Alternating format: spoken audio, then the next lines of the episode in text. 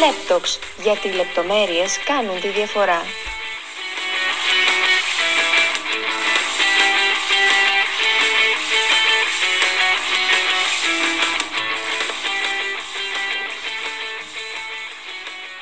Καλώς ήρθατε στο εβδομαδιαίο podcast του ΛΕΠ. Αν πιστεύετε ότι η λεπτομέρεια κάνει τη διαφορά, τότε μείνετε συντονισμένοι στο Λέπτοξ. Είμαι η Μέρη Καλιανίδου. Είμαι ο Χρήστος Αβουλίδης και στο σημερινό επεισόδιο θα μιλήσουμε για την Ουκρανική κρίση. Μέρη, μίλησε μας για το τι συμβαίνει στην Ουκρανία αυτή τη στιγμή. Χρήστο, ξημερώματα 5η 24 Φεβρουαρίου, τα βλέμματα όλων στρέφονται στην εκδήλωση του πολεμικού σκηνικού στην Ουκρανία, όταν η Ρωσία εισβάλλει στρατιωτικά στο Ουκρανικό έδαφος, αφού νωρίτερα έχει αναγνωρίσει την ανεξαρτησία των περιοχών Ντονέτσκ και Λουκάνσκ. Σκοτεινές ιστορίες καταγράφονται στην Ιγυρία Ήπειρο ύστερα από πολλά χρόνια, όταν και έληξε ο Β' Παγκόσμιος Πόλεμος. Στο πρώτο επεισόδιο του podcast μας θα συζητήσουμε μαζί με τον Γιώργο Μενεσιάν, διακεκριμένο διεθνολόγο με ειδίκευση σε θέματα Μέσης Ανατολής και Καυκάσου, ερευνητής στο Ινστιτούτο Διεθνών Σχέσεων και στο Washington Institute for Defense and Security. Το ζήτημα το οποίο θα διαπραγματευτούμε, όπως αναφέρθηκε και νωρίτερα, είναι αυτό της ρωσικής εισβολής στην Ουκρανία, έχοντας στην διάθεσή μας τις τελευταίες εξελίξεις. Κύριε Μενεσιάν, καλησπέρα και ευχαριστούμε πολύ για την παρουσία σας στην εκπομπή μας. Καλησπέρα σας και ευχαριστώ πάρα πολύ εγώ για την πρόσκληση. Δυστυχώς τα πράγματα έχουν πάρει εφιαλτική τροπή από εκείνη που πολλοί διεθνολόγοι πίστευαν πριν μερικές μέρες. Ο πόλεμος αυτός ευνηδίασε και ομολογουμένως δεν ήταν το πιο πιθανό σενάριο στο οποίο θα κατέφευγε ο πρόεδρος Πούτιν, μιας και συνεπαγόταν και ακόμη συνεπάγεται με την πλήρη κατάρρευση της παγκόσμιας οικονομίας και όχι μόνο. Η Αμερική, βέβαια, από την άλλη, προειδοποιούσε μέρες ότι έχει στοιχεία τα οποία αποδεικνύουν ότι θα γίνει εισβολή. Βρισκόμενοι λοιπόν λίγες μέρες μετά την εισβολή, πώς εκτιμάτε την κατάσταση στην περιοχή;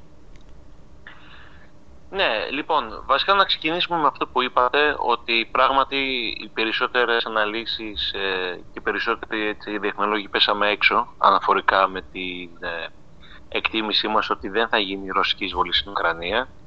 Το χειρότερο σενάριο που είχαμε στο μυαλό μας ήταν ότι ενδεχομένως θα υπάρχει μια στρατιωτική κλιμάκωση στις ανατολικές επαρχίες, Ντονέτσκ και Λουκάντς, όπου ήδη από το 2014 βρίσκονται οι Ρώσοι παρόντες, Ρώσοι στρατιώτες, ανεπίσημα τουλάχιστον, και φυσικά οι αποσχιστές, ρωσόφωνοι, ρωσόφιλοι, οι οποίοι ίσως θα προσπαθούσαν να επεκτείνουν τον έλεγχό τους και, σε, και στα υπόλοιπα εδάφη των δύο υπαρχιών αυτών.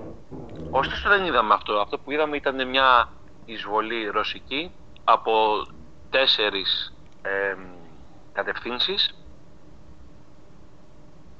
έτσι. Και σήμερα βλέπουμε ότι το επίκεντρο βρίσκεται στο Κίεβο. Να πούμε βασικά, επειδή ακούγονται πάρα πολλά, ότι κατά την ταπεινή μου άποψη δεν πρόκειται για μια μαζική ευρείας κλίμακας εισβολή ή για έναν κεραυνοβόλο πόλεμο, blitzkrieg όπως λέγεται. Και αυτό διότι αυτή η στρατιωτική επιχείρηση είναι φυσικά παράνομη έτσι, και καταπατά κάθε κανόνα διεθνούς δικαίου αλλά εγώ τη βλέπω να είναι πιο προσεκτικά σχεδιασμένη. Και αυτό από πού το συμπεραίνω, όπως φαίνεται, ε, η Ρωσία αποφεύγει να μεταφέρει τον πόλεμο σε μεγάλα αστικά κέντρα, με εξαίρεση το Κίεβο, για το οποίο θα μιλήσουμε σε λίγο.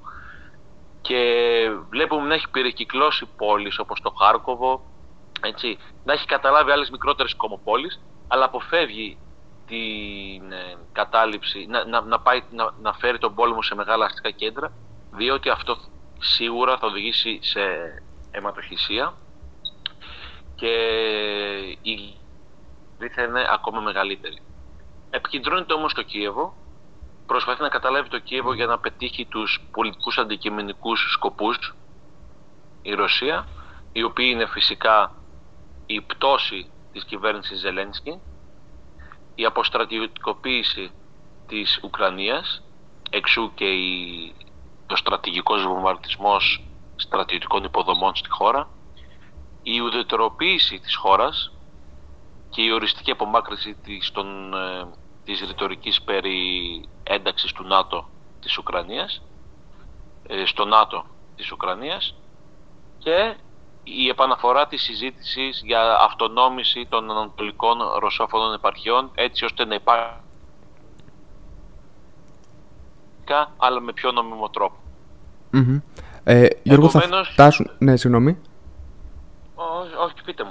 Ε, θα φτάσουμε σε αυτά και στην ε, συνέχεια. Μίλησε στην αρχή για την αποτυχία των ε, διεθνολόγων να προβλέψουν την έκβαση της, ε, ε των κινήσεων του Πούτιν. Ε, επίσης είδαμε μια αποτυχία στις ε, πρωτοβουλίες των διπλωματών της Δύσης και κυρίως του Εμμανουέλ Μακρόν και του Όλαφ Σόλτς, οι οποίοι τις προηγούμενες εβδομάδες είχαν ξεκινήσει έναν γύρο συνομιλιών τόσο με την Ανατολή όσο και με τη Δύση, οι οποίες εν τέλει δεν απέδωσαν. Πού το αποδίδεις αυτό; Ο Πούτιν καταρχάς ήθελε κάποια συγκεκριμένα πράγματα. Ο Ζελένσκι είχε πάρει τις διαβεβαιώσεις του από, του, από διάφορους δυτικούς, κυρίως από τους Βρετανούς και τους Αμερικάνους και σε μικρότερο βαθμό από τους Γάλλους και τους Γερμανούς. Οι Γάλλοι και οι Γερμανοί, όπως πολύ σωστά είπε, προσπάθησαν να μπουν στη μέση. Όμως από τη στιγμή που ο Ζελένσκι αρνήθηκε να συμβιβαστεί και ο Πούτιν δεν κατάφερε να πετύχει αυτά που ήθελε, αρχικά με την απειλή χρήσης βίας, στη συνέχεια με την αναγνώριση των de facto ανεξάρτητων αποσχιστήσεων δημοκρατιών του Ντονέτς και του Λουκάνσκ. Και τέλος είπε ότι από τη στιγμή που δεν κατάφερα με αυτούς τους τρόπους να, να κερδίσω αυτά που θέλω θα πραγματοποιήσω αυτή την ειδική στρατιωτική επιχείρηση, αυτή την εισβολή στην Ουκρανία ώστε να παραλύσω αυτό το κράτος και να το εξαναγκάσω σε συνθηκολόγηση. Μια πρακτική η οποία έχουμε να τη δούμε ουσιαστικά από το Δεύτερο Παγκόσμιο Πόλεμο.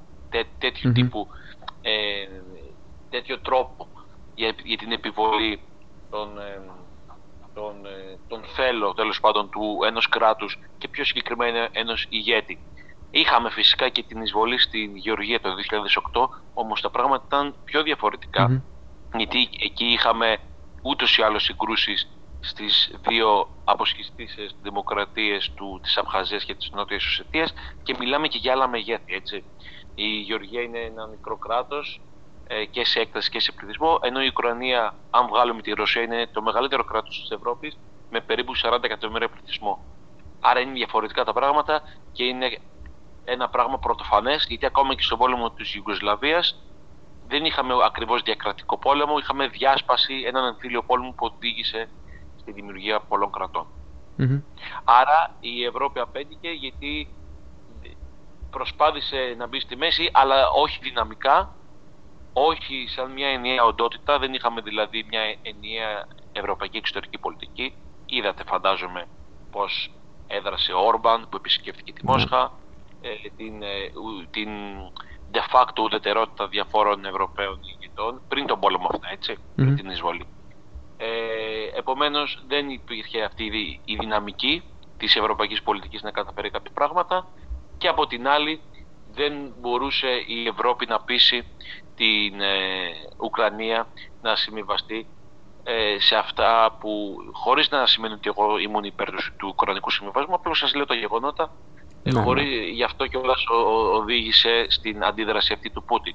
Και μην ξεχνάμε τέλος ότι οι Αμερικανοί είναι αυτοί οι οποίοι επηρεάζουν περισσότερο τους Ουκρανούς και οι Βρετανοί σε κάποιο βαθμό, γιατί είναι οι δύο χώρες οι οποίες υποστήριξαν σε πάρα πολύ μεγάλο βαθμό τους Ουκρανούς μετά το 2014 με τον εξυγχρονισμό, την εκπαίδευση και τον εξοπλισμό των Ουκρανικών ενόπλων δυνάμεων της Ουκρανικής αεροπορίας και του, και, της, και του Ουκρανικού πολεμικού ναυτικού.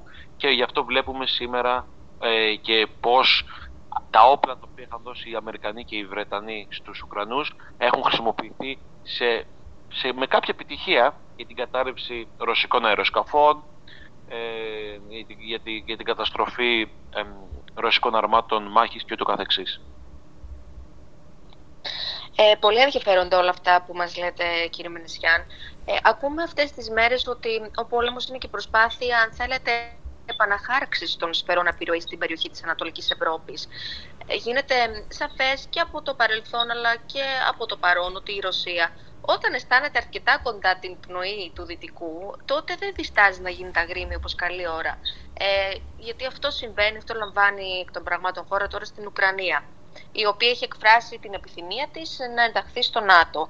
Ποιος πιστεύετε ότι είναι ο απότερος σκοπός της Ρωσίας; Είναι κατά την γνώμη σας αυτό που οι περισσότεροι συνάδελφοί σας δηλώνουν ότι επιθυμεί να μετατρέψει την Ουκρανία σε άλλο ένα ρωσικό προτεκτοράτο ώστε να έχει το ίδιο στον αποκλειστικό έλεγχο; Ναι, καταρχάς να πούμε ότι ενώ είμαστε με την Ουκρανία όλοι, αντιλαμβανόμαστε ότι πράγματι στη ρωσική σκέψη η Ουκρανία είναι πάρα πολύ σημαντική για την ασφάλεια, για την εθνική ασφάλεια της Ρωσίας.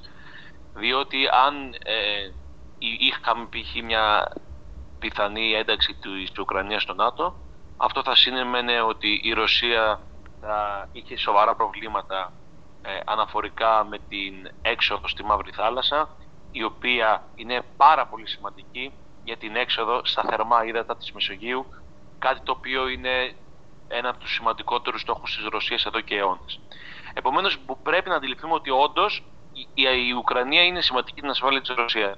Πρέπει επίσης να αντιληφθούμε ότι όντως η Ουκρανία είναι σημαντική γιατί είναι παραδοσιακά σε σφαίρα επιρροής των Ρώσων, ήταν κράτος μέλος της, ήταν κράτος βασικά, όχι κράτος μέλος, ήταν κομμάτι, με συγχωρείτε, της Σοβιετικής Ένωσης ε, και φυσικά μην ξεχνάμε και την ιστορική σημασία της Ουκρανίας και δι του Κιέβου, η οποία είναι ουσιαστικά η γενέτειρα του ρωσικού έθνους. Αυτά λοιπόν πρέπει να τα κρατήσουμε στη μία άκρη.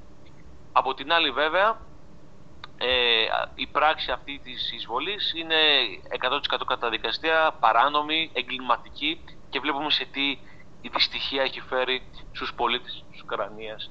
Και όχι μόνο, βλέπουμε και τις αντιδράσεις εντός Ρωσίας και την απογοήτευση. Τώρα ποιος είναι ο σκοπός; Σίγουρα ο σκοπός, όπως έχει ακουστεί από λίγους ευτυχώς, δεν είναι η προσάρτηση της Ουκρανίας.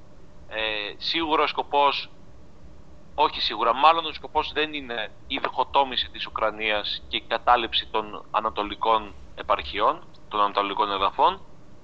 Αυτό που ίσως ε, θέλει η Ρωσία είναι να έχουμε μια ουδετεροποίηση της ε, Ουκρανίας ή ακόμα καλύτερα μια φιλανδοποίηση της Ουκρανίας με ένα καθεστώς το οποίο θεωρητικά θα είναι ουδέτερο αλλά θα είναι αρκετά κοντά στη Ρωσία. Και έτσι αυτό το καθεστώς που θα προκύψει δεν θα βάλει ποτέ την Ουκρανία στην Ευρωπαϊκή Ένωση και στο ΝΑΤΟ όσο και αν το θέλουν οι Ουκρανοί πολίτες τουλάχιστον ενός τμήματος της Ουκρανίας. Και αυτό θα το καταφέρει και με έναν άλλον τρόπο και είναι ένας από τους βασικούς σκοπούς του.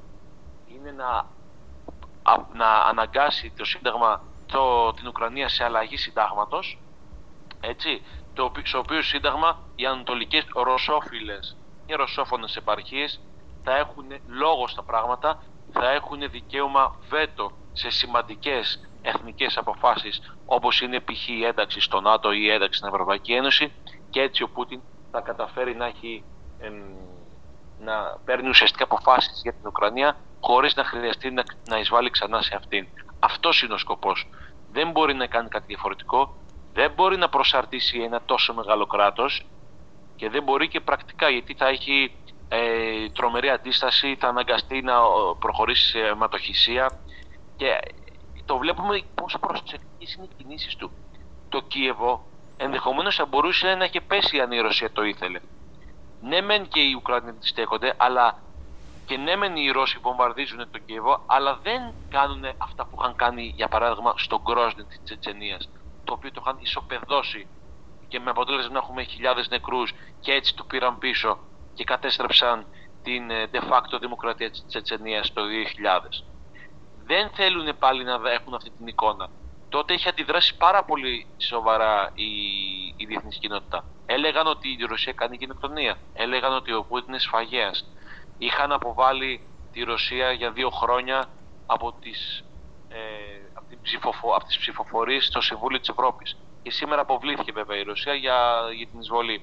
Επομένως, είναι πολύ προσεκτικά αυτά που κάνει και θέλει να δείξει ότι, κοιτάξτε, εγώ δεν χτυπάω αμάχους, που το κάνει αναπόφευκτα, ότι εγώ δεν θέλω να κατακτήσω και να προσαρτήσω την Ουκρανία, θέλω απλώς να διασφαλίσω τη ρωσική εθνική ασφάλεια με το να έχω μια ουδέτερη αποστρατιωτικοποιημένη Ουκρανία χωρίς ατοικές βάσεις, χωρίς ε, μεγάλους εξοπλισμούς στα σύνορα με τη Ρωσία, με μια, για να έχω μια ασφαλή έξοδο στην Μαύρη Θάλασσα και να προστατεύω τους ρωσικούς πληθυσμούς στην Ουκρανία. Επομένως, ε, τι σημαίνουν όλα αυτά για τον Βολοντίμιρ Ζελένσκι; Είδαμε ότι χθες το βράδυ δημοσίευσε ένα βίντεο μαζί με το επιτελείο του και ε, ξεκαθάρισε πως θα παραμείνει στην Ουκρανία, δεν πρόκειται να την καταλήψει, ακόμη και αν του το προτείνουν οι Ηνωμένες Πολιτείες. Ε, ξεκαθάρισε πως δεν θέλει ε, μεταφορικό μέσο, θέλει πυρομαχικά Παρ' όλα αυτά, πολλοί υποστηρίζουν πως ουσιαστικά ο στόχος του Πούτιν είναι να καθαρίσει την κυβέρνηση και να εγκαταστήσει μια νέα προσκύμενη σε αυτόν.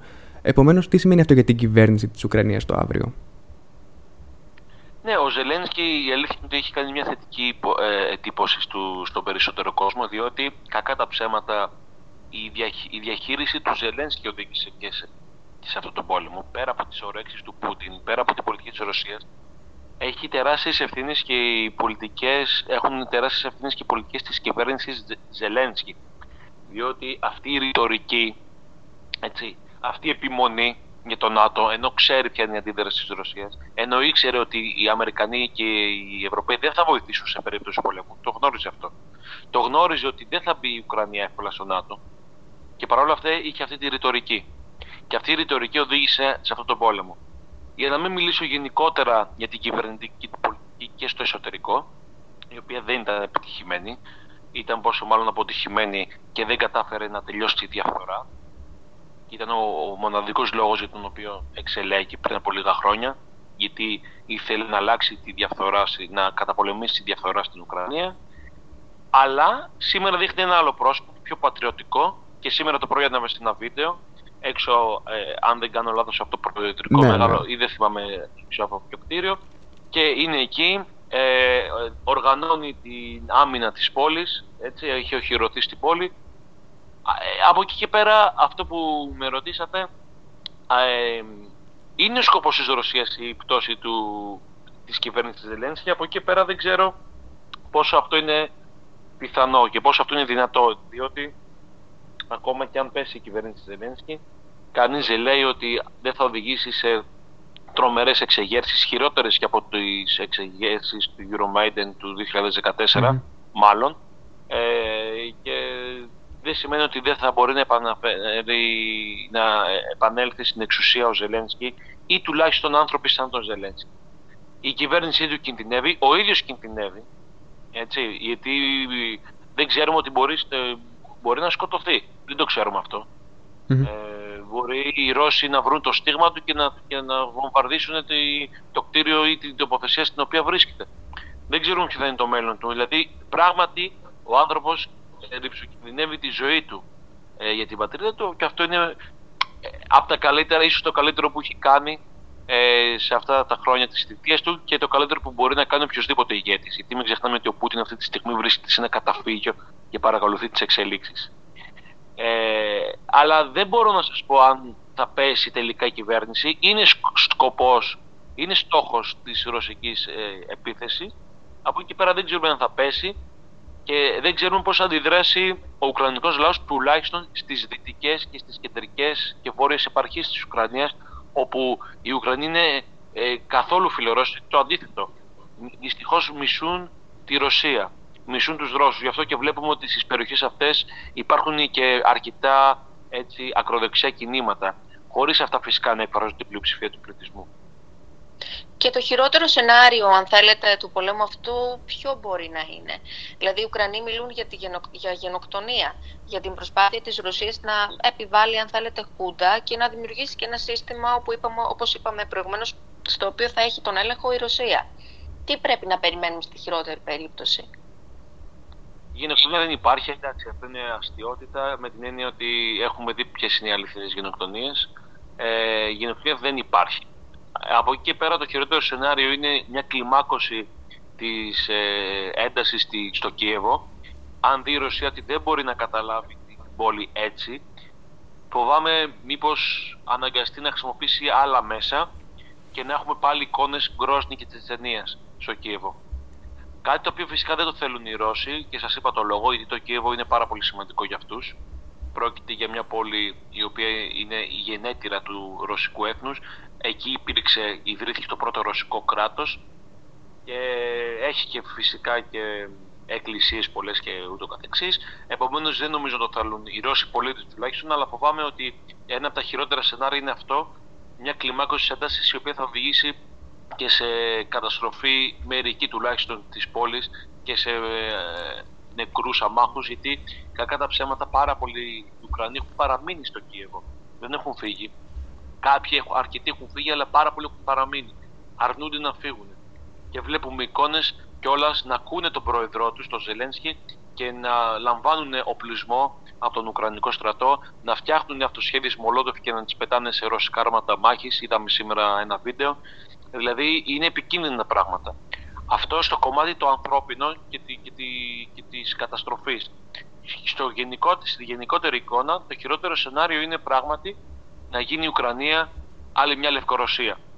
Δηλαδή ένα ρωσικό puppet state, ένα, ένα ρωσικό κράτος δορυφόρος, το οποίο είναι αρκετά δύσκολο φυσικά και φυσικά να κρατήσει η Ρωσία τον έλεγχο των εδαφών που έχει καταλάβει, τα οποία βέβαια δεν είναι πάρα πολλά. Έχει καταλάβει ένα κομμάτι βορείως της Κρυμαίας ε, και κάποια εδάφη ε, στα σύνορα, στα ανατολικά και βόρεια ρωσο-ουκρανικά σύνορα. Κατά τα άλλα, νομίζω ότι το χειρότερο δυνατό σενάριο είναι το, το, το, αυτό της αιματοχυσίας. Δηλαδή, στο βωμό του να καταλάβουμε το Κίεβο, θα, κάνουν, θα κάνουμε έναν ανελαίτο βομβαρδισμό, γιατί δεν μπορούν με τέτοιες προσεκτικές στρατιωτικές επιχειρήσεις να καταλάβουν μεγάλες πόλεις. Είδαμε, ας πούμε, στη Συρία πώς ο Άσαντ κατάφερε να ανακαταλάβει μεγάλα αστικά κέντρα. Το Χόμς, τη Χάμα, το Χαλέπι τις βομβάρδισε αυτές τις πόλεις ανελέητα και μετά έστειλε τα στρατεύματά του και αυτή η προέλαση των στρατευμάτων οδήγησε σε, σε τρομεραίο σε, σε και σε απώλεια άμαχου πληθυσμού. Είδαμε πώς πήραν οι Ιρακινοί τη Μοσούλη, το ίδιο πράγμα.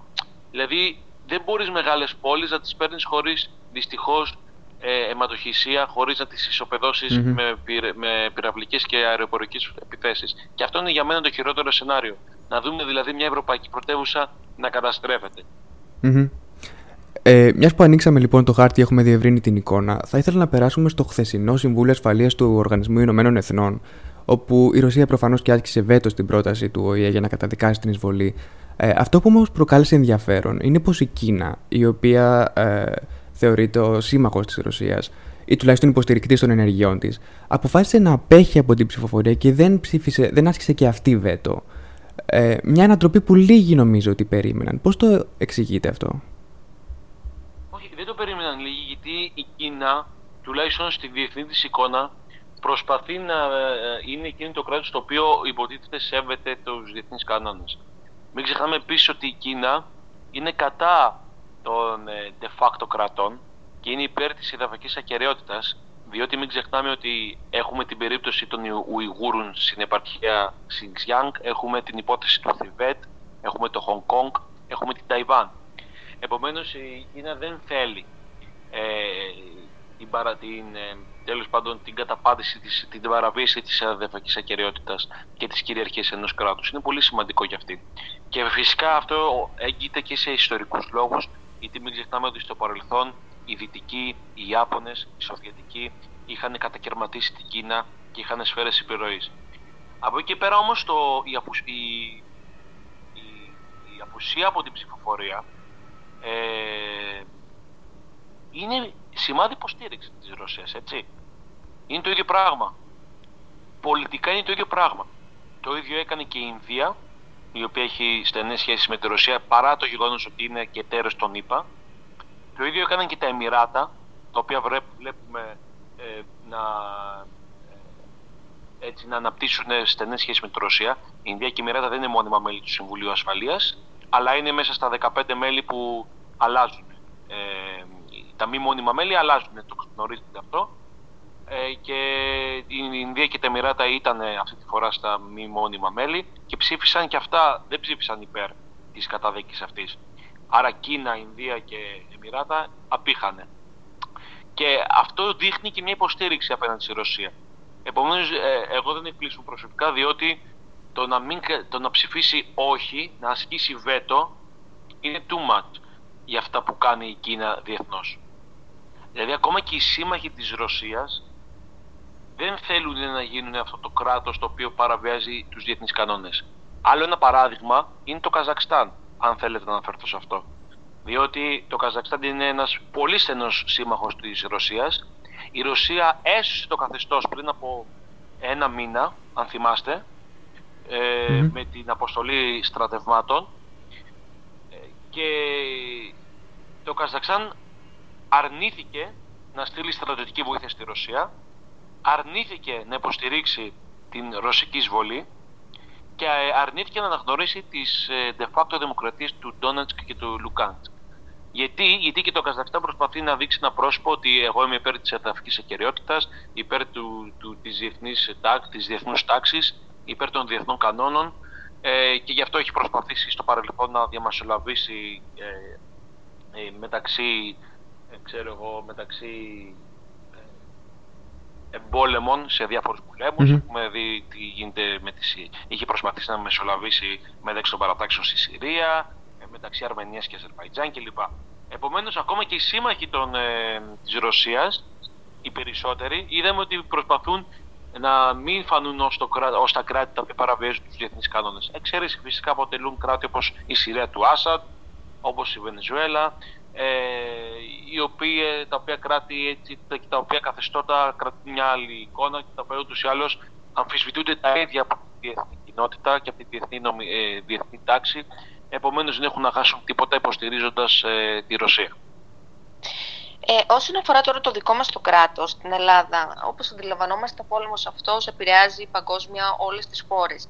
Ε, πώς πιστεύετε ότι θα επηρεαστεί ε, συγκεκριμένα η Ελλάδα, έχοντας κατά νου ότι η Ρωσία είναι, εάν δεν κάνω λάθος, ο νούμερο ένα προμηθευτής φυσικού αερίου στην Ελλάδα; Μήπως ε, υπάρχει το ενδεχόμενο να δημιουργηθούν σταδιακά σχέσεις εξάρτησης από την ε, Τουρκία, η οποία μπορεί αργότερα να εκμεταλλευτεί τα γεγονότα αυτά και να σηκώσει και η ίδια ανάστημα διεκδικώντας ε, τα νησιά ας πούμε, ε, του Αιγαίου ή την Θράκη; Η Ρωσία πράγματι είναι ο πρώτος πάροχος φυσικού αερίου στην Ελλάδα και έχει 40 με 45% των, ε, των εισαγωγών φυσικού αερίου προέρχονται από την Ρωσία. Ε, η Ελλάδα θα επηρεαστεί φυσικά από την αύξηση των τιμών της ενέργειας, το οποίο είναι πάρα πολύ σημαντικό και το οποίο δεν αφορά μόνο στην Ελλάδα, αφορά ολόκληρη την Ευρώπη, σε ολόκληρη την Ευρώπη εξάρτηση στο κομμάτι του φυσικού αερίου από την Τουρκία δύσκολο να υπάρξει γιατί ε, ο, ο αγωγός που, που φτάνει στην Ελλάδα από την Τουρκία έρχεται στην Ελλάδα και είναι ο ΤΑΠ και δεν φέρνει τόσες μεγάλες ποσότητες φυσικού αερίου. Αν δεν κάνω λάθος φέρνει ε, το 10 με 15% των ε, εισαγωγών προέρχεται από αυτόν τον αγωγό ο οποίος περνάει μέσα από την Τουρκία και φτάνει στην Ελλάδα. Αυτό όμως που πρέπει να μας ανησυχεί είναι ότι το παράδειγμα Πούτιν σίγουρα θα εμπνεύσει τον Ερντογάν και την Τουρκία. Ε, η Τουρκία το έχει ξανακάνει πριν τον Ερντογάν με την εισβολή στην Κύπρο το 1974. Τότε φυσικά η διεθνής κοινότητα ήταν διαφορετική. Είχαμε τον ψυχρό πόλεμο. Είχαμε μια κρίση τότε στην Ουάσιγκτον με το Watergate, επομένως δεν μπορούσε να αντιδράσει η διεθνής κοινότητα. Στην Ελλάδα είχαμε τη δικτατορία η οποία είχε απομονωθεί από την Ευρώπη. Δεν ήμασταν μέλος της ΕΟΚ. Είχαμε αποβληθεί ουσιαστικά από το Συμβούλιο της Ευρώπης. Επομένως ήταν διαφορετικά τα πράγματα. Η Τουρκία το έχει ξανακάνει. Η Τουρκία ό,τι λέει το κάνει. Είπε, όπως η Ρωσία είπε ότι η Ουκρανία είναι απειλή την εθνική της ασφάλεια, έτσι και η Τουρκία είχε πει ότι η παρουσία των Κούρδων στη Βόρεια Συρία είναι απειλή την εθνική μας ασφάλεια και τελικά εισέβαλε, ε, εισέβαλε τρεις φορές εναντίον των Κούρδων και μέχρι σήμερα τους χτυπάει. Είπε η Τουρκία ότι η παρουσία του ΠΚΚ στο βόρειο Ιράκ είναι απειλή για μας και προχωράει σε στρατιωτικές ε, επιχειρήσεις οι οποίες φυσικά έχουν και απώλειες άμαχου πληθυσμού.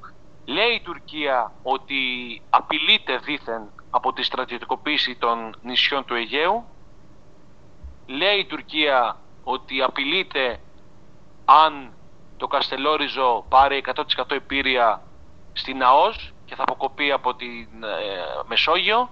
Άρα η συλλογιστική τη δείχνει ότι μπορεί με την πρώτη ευκαιρία η Τουρκία να κάνει κάποιο επεισόδιο στα νησιά γιατί το λέει, ειδικά το τελευταίο διάστημα, το επαναλαμβάνει συνεχώς.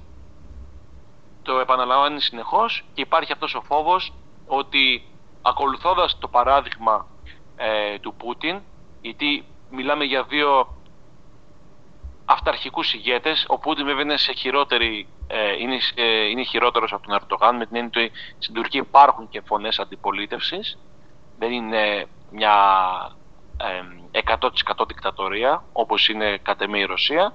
Όμως και πάλι τα πράγματα είναι δύσκολα, δεν είναι μια δημοκρατική χώρα.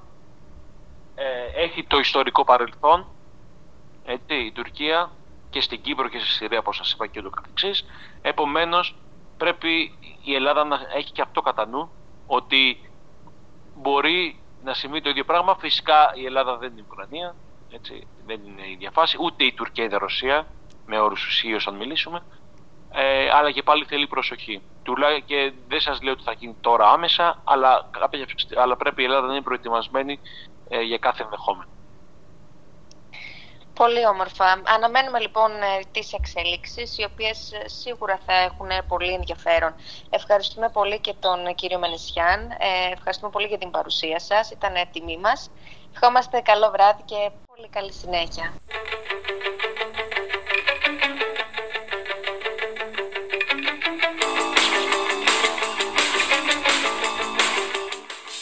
Εμείς ευχαριστούμε πολύ για την ακρόασή σας. Μέχρι το επόμενο επεισόδιο να είστε όλοι καλά. Ακούγατε το podcast Laptops. Ήμουν η Μέρη Καλιανίδου. Ήμουν ο Χρήστος Αβουλίδης. Και αν πιστεύετε ότι η λεπτομέρεια κάνει τη διαφορά, τότε μην χάσετε το επόμενο επεισόδιο.